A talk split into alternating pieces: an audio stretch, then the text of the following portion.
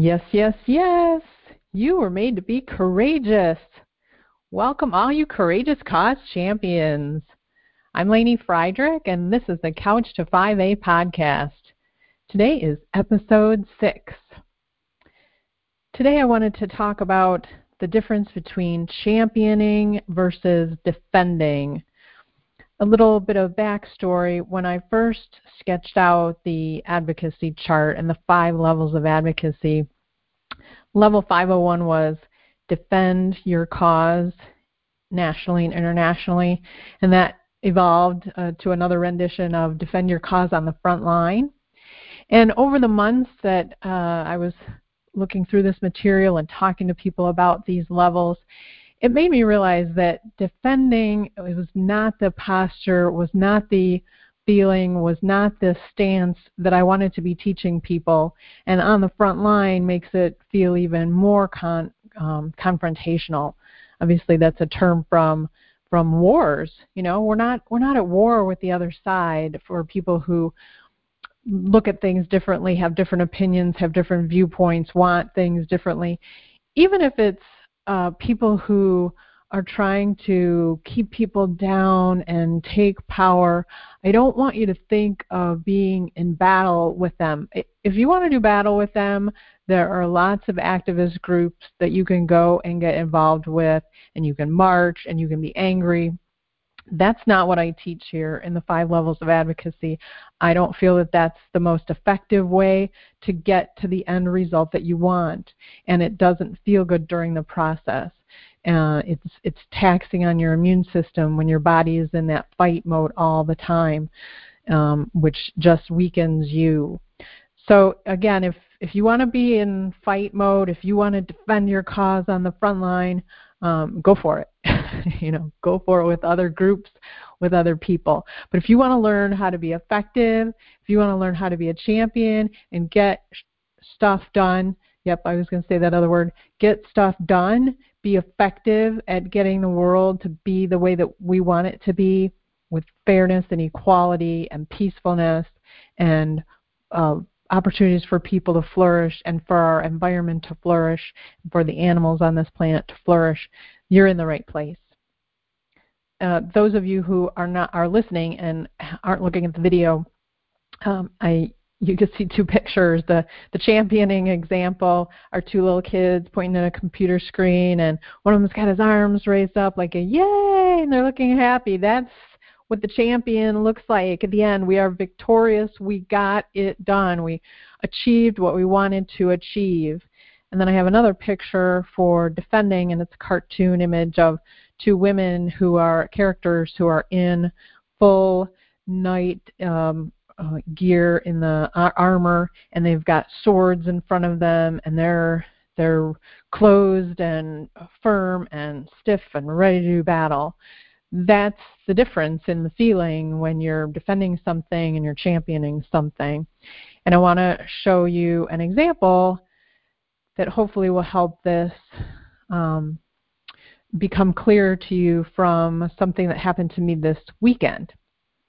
Let me go back again to this chart. This was the initial chart that had defend your cause, and then I changed it to champion your cause to the public because that's really what I want uh, to be teaching people how to do. Champion your cause to the public. I want you to be the voice for it, the voice of, of facts and reason.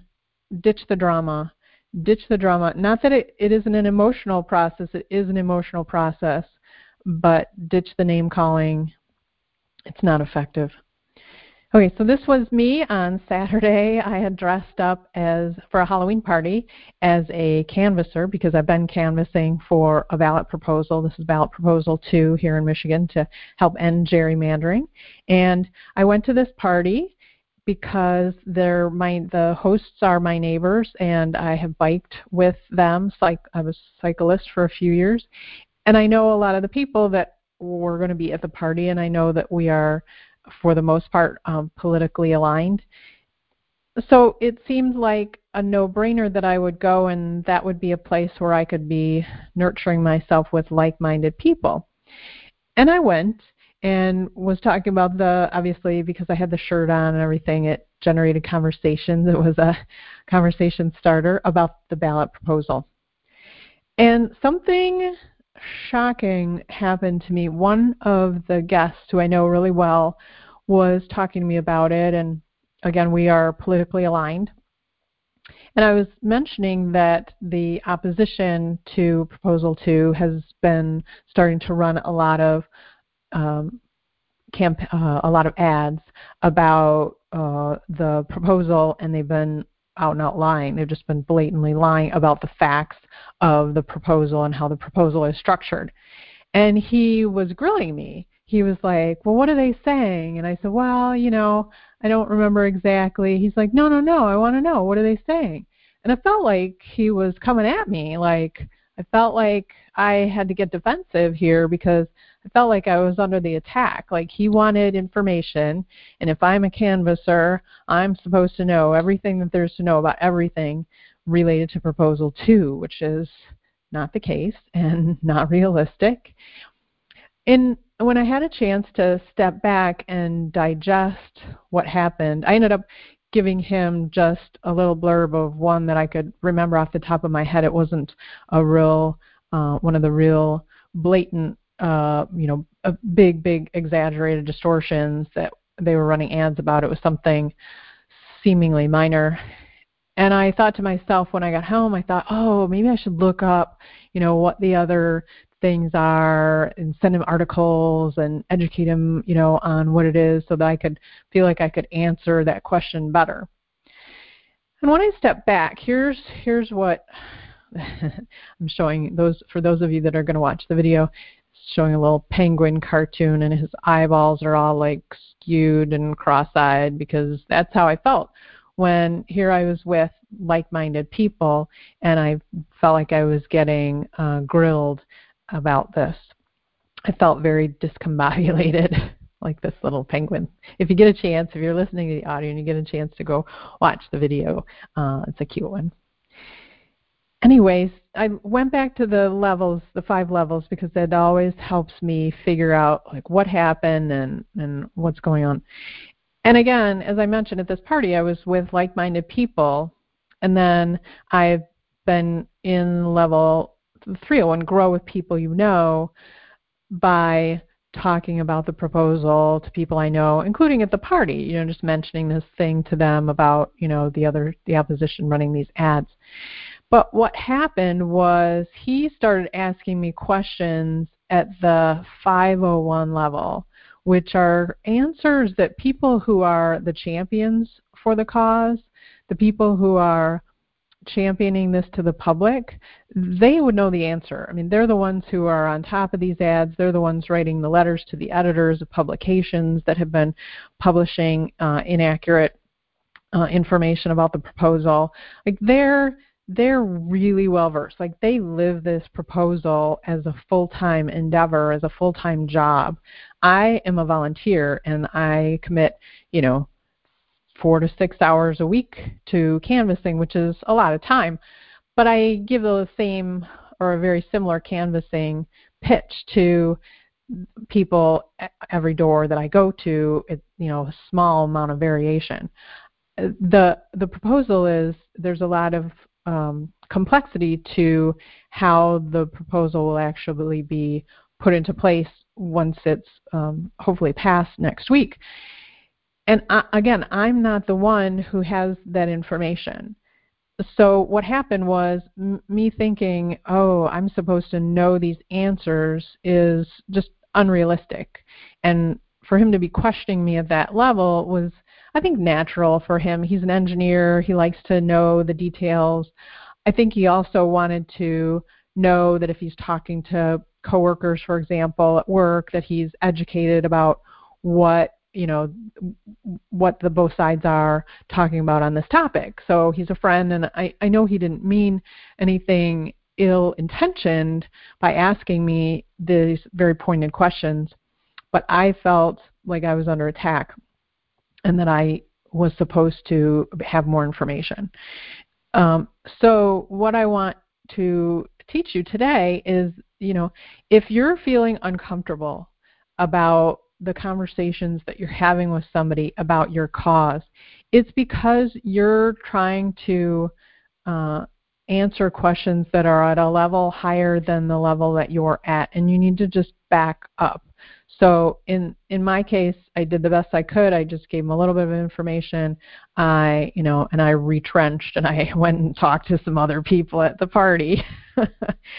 because that's that made me more comfortable. I didn't want to I didn't want to be interrogated anymore. Um, you know, again, no ill intention, but that that's just what his mindset was.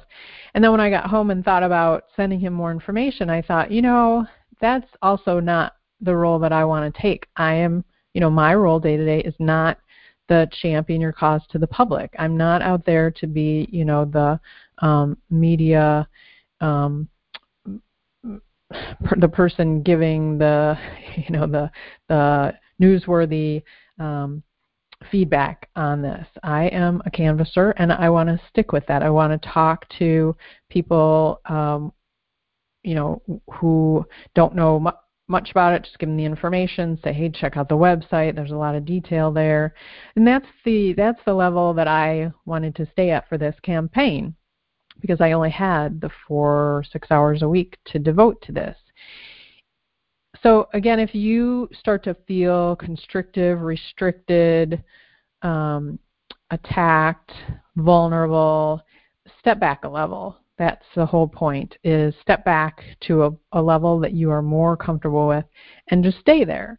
And that's why I didn't send him any more information. He's already in favor of proposal two, so I didn't need to be, you know, I didn't need to educate him any further.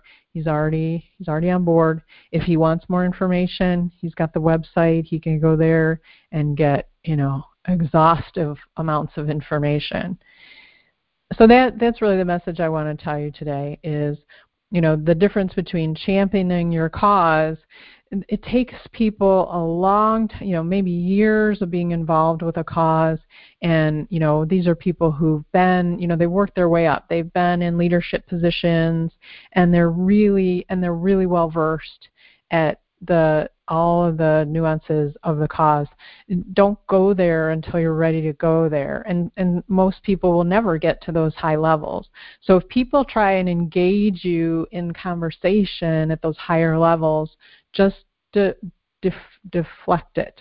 You know, it's like in uh, the martial arts where you know someone throws you a kick or a punch and and you deflect it away you're it's not I, don't know martial arts, so if someone does know martial arts, you can uh, correct me in the comments if this is inaccurate. But my impression is that you know you deflect that, and if you're in a posture of just trying to keep them from harming you, maybe there are other forms of self-defense where then you go to attack them. Again, that's not what I'm teaching. I'm teaching the deflection, deflect, deflect, deflect, defer, back off, you know, excuse yourself, say, "Oh, you know what? I really um I need to go to the bathroom, I need to get a drink, whatever."